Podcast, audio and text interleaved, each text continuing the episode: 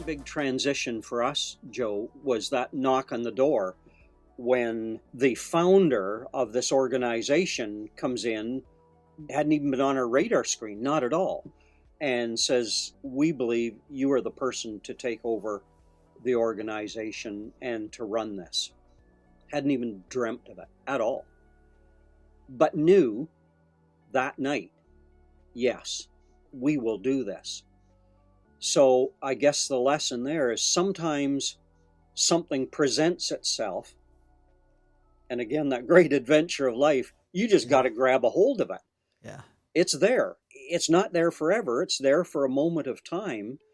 And with all the wisdom that you can muster, you make a decision, you grab a hold of it, and you go with it. And looking back on that, would we do it again? We'd do the very same thing all over again. Hey, thanks for joining me today on Titans of Transition. I hope you enjoyed the episode. Please check the show notes for additional information. Also, please like and subscribe to this